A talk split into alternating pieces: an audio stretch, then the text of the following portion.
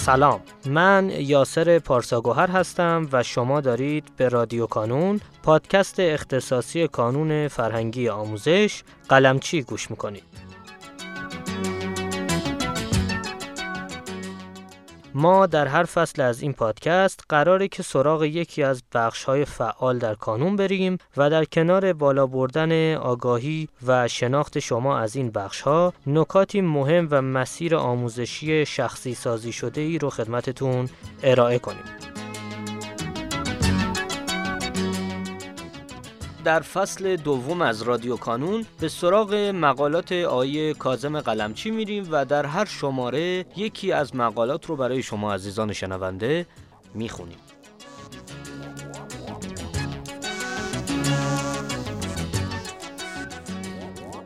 این شماره سی و دوم از فصل دوم هست که قراره در این قسمت مقاله با عنوان بهترین روش برای آمادگی در امتحانات مدرسه کدام است؟ رو با صدای آقای مهدی میرزاده بشنویم.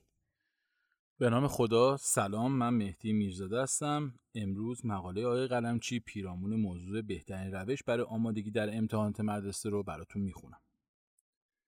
بهترین روش برای آمادگی در امتحانات مدرسه کدام است؟ پاسخ بهترین روش برای آمادگی در امتحانات مدرسه روش بازیابی است. روش بازیابی برای ایام امتحانات خیلی ساده تر است. و بسیاری از دانش آموزان در روزهای امتحانات این روش را تا حدودی اجرا می کنند. اما اگر به طور دقیقتر بدانید روش بازیابی چیست و چگونه است می توانید در امتحانات نیم سال اول نتیجه بهتری بگیرید. مقاله حاضر به شما کمک می کند با روش بازیابی به طور کاملتر آشنا شوید. روش بازیابی چیست؟ روش بازیابی به طور خلاصه این است که با حل سوال شروع کنید و بیشتر نمونه سوال حل کنید و امتحان بدهید. البته روش بازیابی به همین سادگی نیست و در ادامه بیشتر توضیح خواهیم داد. اما برای اینکه مهمترین ویژگی را برای آماده شدن در امتحانات مدرسه بدانید روی این نکته تاکید می‌کنیم. درس خواندن برای امتحان و آماده شدن برای امتحان را با حل نمونه سوال امتحانی شروع کنید. وقتی اولین نمونه سوال را حل کردید متوجه می‌شوید کدام قسمت ها و فصل ها و درس ها را باید بیشتر بخوانید و کدام قسمت ها را باید کمتر بخوانید. به این ترتیب روی قسمت های بیشتر وقت می‌گذارید که بیشتر نیاز دارید. معمولا شما برای هر امتحان خیلی وقت ندارید. بنابراین باید وقت خودتان را بیشتر صرف قسمت هایی کنید که بیشتر نیاز دارید و مهمتر هستند. پس باید بیشتر امتحان بدهید تا متوجه شوید کجاها را باید بیشتر بخوانید. وقتی برای بار دوم نمونه سوال حل می کنید متوجه می شوید که آیا آن قسمت ها را واقعا یاد گرفته اید یا اینکه هنوز باید بیشتر کار کنید و تمرین کنید. برای آنکه بهتر معلوم شود که فرق روش بازیابی با روش های دیگر چیست سه سوال را مطرح می‌کنیم. سه سوال برای آماده شدن در امتحانات. سوال اول چگونه شروع می‌کنید؟ شما برای شروع مطالعه در هر امتحان چه کار می‌کنید؟ اول چند ساعت درس می‌خوانید و در پایان یکی دو نمونه سوال و برگه امتحانی حل می‌کنید. یا اینکه اول نمونه سوال حل می‌کنید و تشخیص می‌دهید کجاها را باید بیشتر بخوانید. در روش بازیابی شما با پاسخ دادن به سوال و مسئله و امتحان دادن شروع می کنید. در روش معمولی شما با روخانی شروع می کنید. سوال دوم بیشتر سوال حل می کنید یا بیشتر روخانی می کنید؟ شما برای آماده شدن در هر امتحان وقت خودتان بیشتر صرف درس خواندن و روخانی کتاب و جزوه می کنید یا اینکه بیشتر سوال و مسئله حل می کنید؟ بیشتر روخانی می کنید یا اینکه بیشتر سوال حل می کنید؟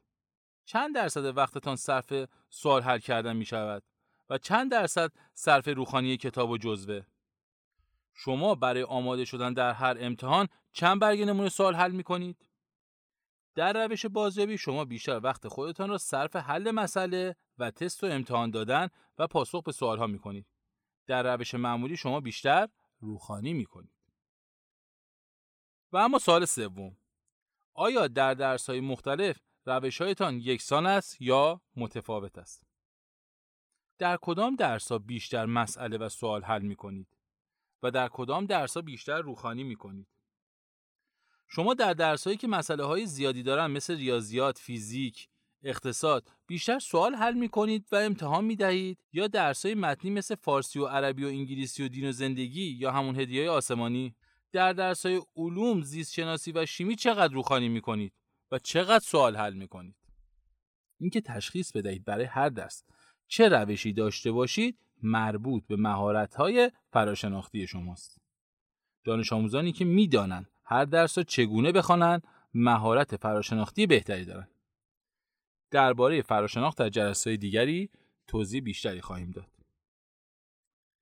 کانونی ها و امتحانات مدرسه کانونی ها می توانند با اطمینان بیشتری قسمت های مورد نیاز را انتخاب کنند. چرا و چگونه؟ از ابتدای سال تا کنون شما در پنج آزمون کانون شرکت کرده اید. اگر به کارنامه این پنج آزمون توجه کنید متوجه می شوید در کدام مباحث نیاز به کار بیشتر و حل تمرین بیشتر دارید. شما علاوه بر احساس و استنباط خودتان می توانید از کارنامه های این پنج آزمون برای تشخیص نیازهای خودتان استفاده کنید و با اطمینان بیشتر به سراغ قسمت هایی بروید که برای امتحانات باید روی آنها بیشتر وقت بگذارید. ضمناً یادتان باشد که آزمون امروز یعنی 17 آذر یک آزمون جامع است و به شما نشان می‌دهد که در کدام قسمت ها قوی تر هستید و لازم است تعداد کمتری سوال و مسئله و تست حل کنید و در کدام قسمت ها باید بیشتر کار کنید وقت بگذارید سوال و مسئله های بیشتری تمرین کنید غیر کانونی ها چگونه متوجه می شوند به کدام فصل را اهمیت بیشتری بدهند همه دانش آموزان در چند ماه گذشته در مدرسه امتحانهایی دادند و به پرسش های کلاسی پاسخ دادند. علاوه بر این در سایت کانون نمونه سالهای امتحانی سالهای گذشته بارگذاری می شود و شما با پاسخ دادن به آنها متوجه می شوید در کدام قسمت نیاز به کار و تمرکز بیشتر دارید. فقط به حدس و گمان خود بسنده نکنید و به نتایج امتحانات و پرسش های کلاسی و حل نمونه سوال امتحانی در سایت کانون یا منابع دیگر توجه کنید تا تشخیص دهید کدام قسمت ها برایتان مهمتر است. وقت کم است. در هر فصل به سراغ کدام سوال ها برویم؟ سوال مهم چه کانونی باشید و چه نباشید پس از آنکه تشخیص دادید در کدام فصل باید بیشتر کار کنید باید به سراغ کدام سوال ها بروید پس از اینکه تشخیص دادید در کدام فصل و کدام قسمت باید بیشتر کار کنید خوب است به سراغ سوال هایی بروید که مهمتر هستند و معلمان به آنها بیشتر توجه می کنند. این کار به شما کمک می کند در وقت صرف جویی کنید و در وقت کم بتوانید نتیجه بهتری بگیرید. باید های مهمتر را تشخیص بدهید. برای تشخیص های مهمتر چند منبع وجود دارد. منبع اول به ها و مسئله هایی که معلمتان در کلاس چند بار تاکید کرده است توجه کنید. منبع دوم به سوالها و های کتاب درسی توجه کنید و آنها را تمرین و حل کنید. منبع سوم به سراغ کتاب سوالهای پرتکرار بروید و سوالهایی را که در امتحانات گذشته چندین بار تکرار شدن تمرین کنید. با سوالهای مهمتر و پرتکرارتر شروع کنید و سپس به سراغ بقیه سوالها بروید. به این سوال پاسخ دهید. شما برای تشخیص سوالهای مهمتر به سراغ کدام منبع می روید؟ جنبندی و پیشنهادهای ما برای آمادگی در امتحانات مدارس در ابتدای کار با حل یک برگه نمونه سوال امتحانی شروع کنید. حتی اگر فکر می کنید درس خوب بلد نیستید یا فکر می کنید درس را فراموش کرده اید ابتدا یک برگه نمونه سوال حل کنید. به سایت کانون مراجعه کنید و یک برگه نمونه سوال انتخاب کنید و آن را پاسخ دهید. سپس با توجه به نتیجه این برگه و نتایج های کانون تصمیم بگیرید که روی کدام فصل یا کدام فصل ها بیشتر تمرکز کنید. در آن فصل ها هم باید بیشتر تمرین و سوال حل کنید. تمرین های کتاب درسی و تمرین های معلم خودتان در کلاس و سوال های پرتکرار را از کتاب سوال های پرتکرار تمرین کنید. روش بازیابی را بعد از امتحانات هم ادامه دهید. روش بازیابی فقط برای روزهای امتحان نیست. در روش بازیابی شما فقط روخانی نمی کنید بلکه آنچه را که یک بار شنیده اید یا خوانده اید به یاد می آورید. روخانی کردن و دوباره خواندن مطالب کار ساده است اما فایده کمی دارد. بهتر است به مغزتان فشار بیاورید و آنچه را قبلا شنیده اید یا خوانده اید به خاطر بیاورید. بازیابی را به شکل‌های مختلفی می توانید انجام بدهید. به دیگران درس بدهید مثلا برای پدر یا مادر یا دوستانتان تدریس کنید اگر کسی را پیدا نکردید جلوی آینه بیستید و با صدای بلند یک قسمت را برای خودتان تدریس کنید امتحان بدهید و تست حل کنید اول سوال و تست و مسئله حل کنید و بعد رفع اشکال کنید پس از کلاس جزوه بنویسید و آنچه را از کلاس یادتان مانده است در یک دفتر بنویسید در زنگ تفریح یا در مسیر برگشت به خانه درسها را در ذهنتان مرور کنید و ببینید کدام قسمت ها در یادتان مانده است. یک مثال برای آنکه تفاوت روش بازیابی با دوباره خانی را بهتر متوجه شوید.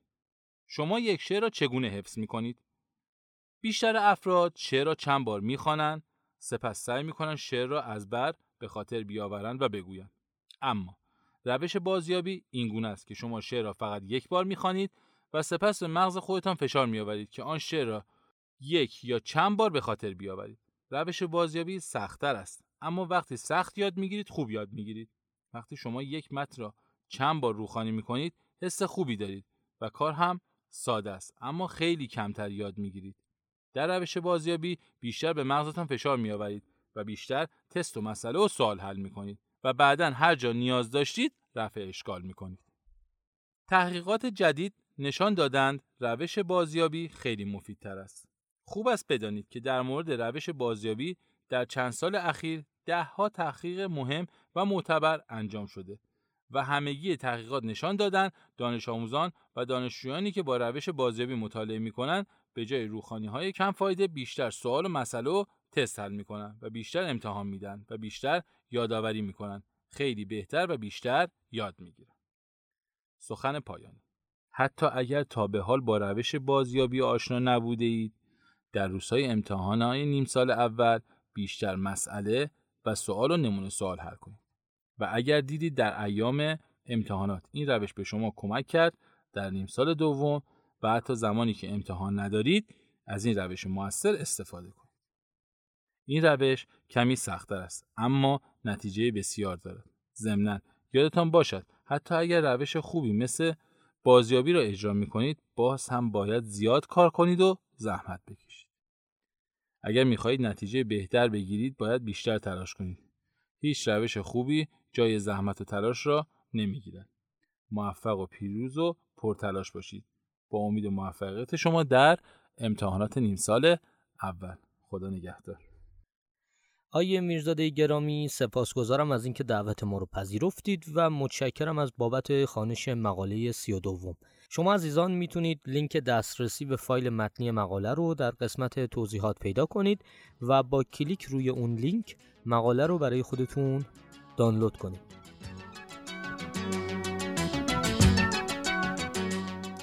در پایان امیدوارم مسیری که آغاز کرده ایم بتونه نقشی هرچند کوچک در موفقیت دانش آموزان عزیزمون داشته باشه و همچنین تشکر می‌کنم از تمامی کسانی که ما رو در تولید هرچه بهتر این پادکست یاری می‌کنن. تا شماره بعدی رادیو کانون خدا نگهدارتون.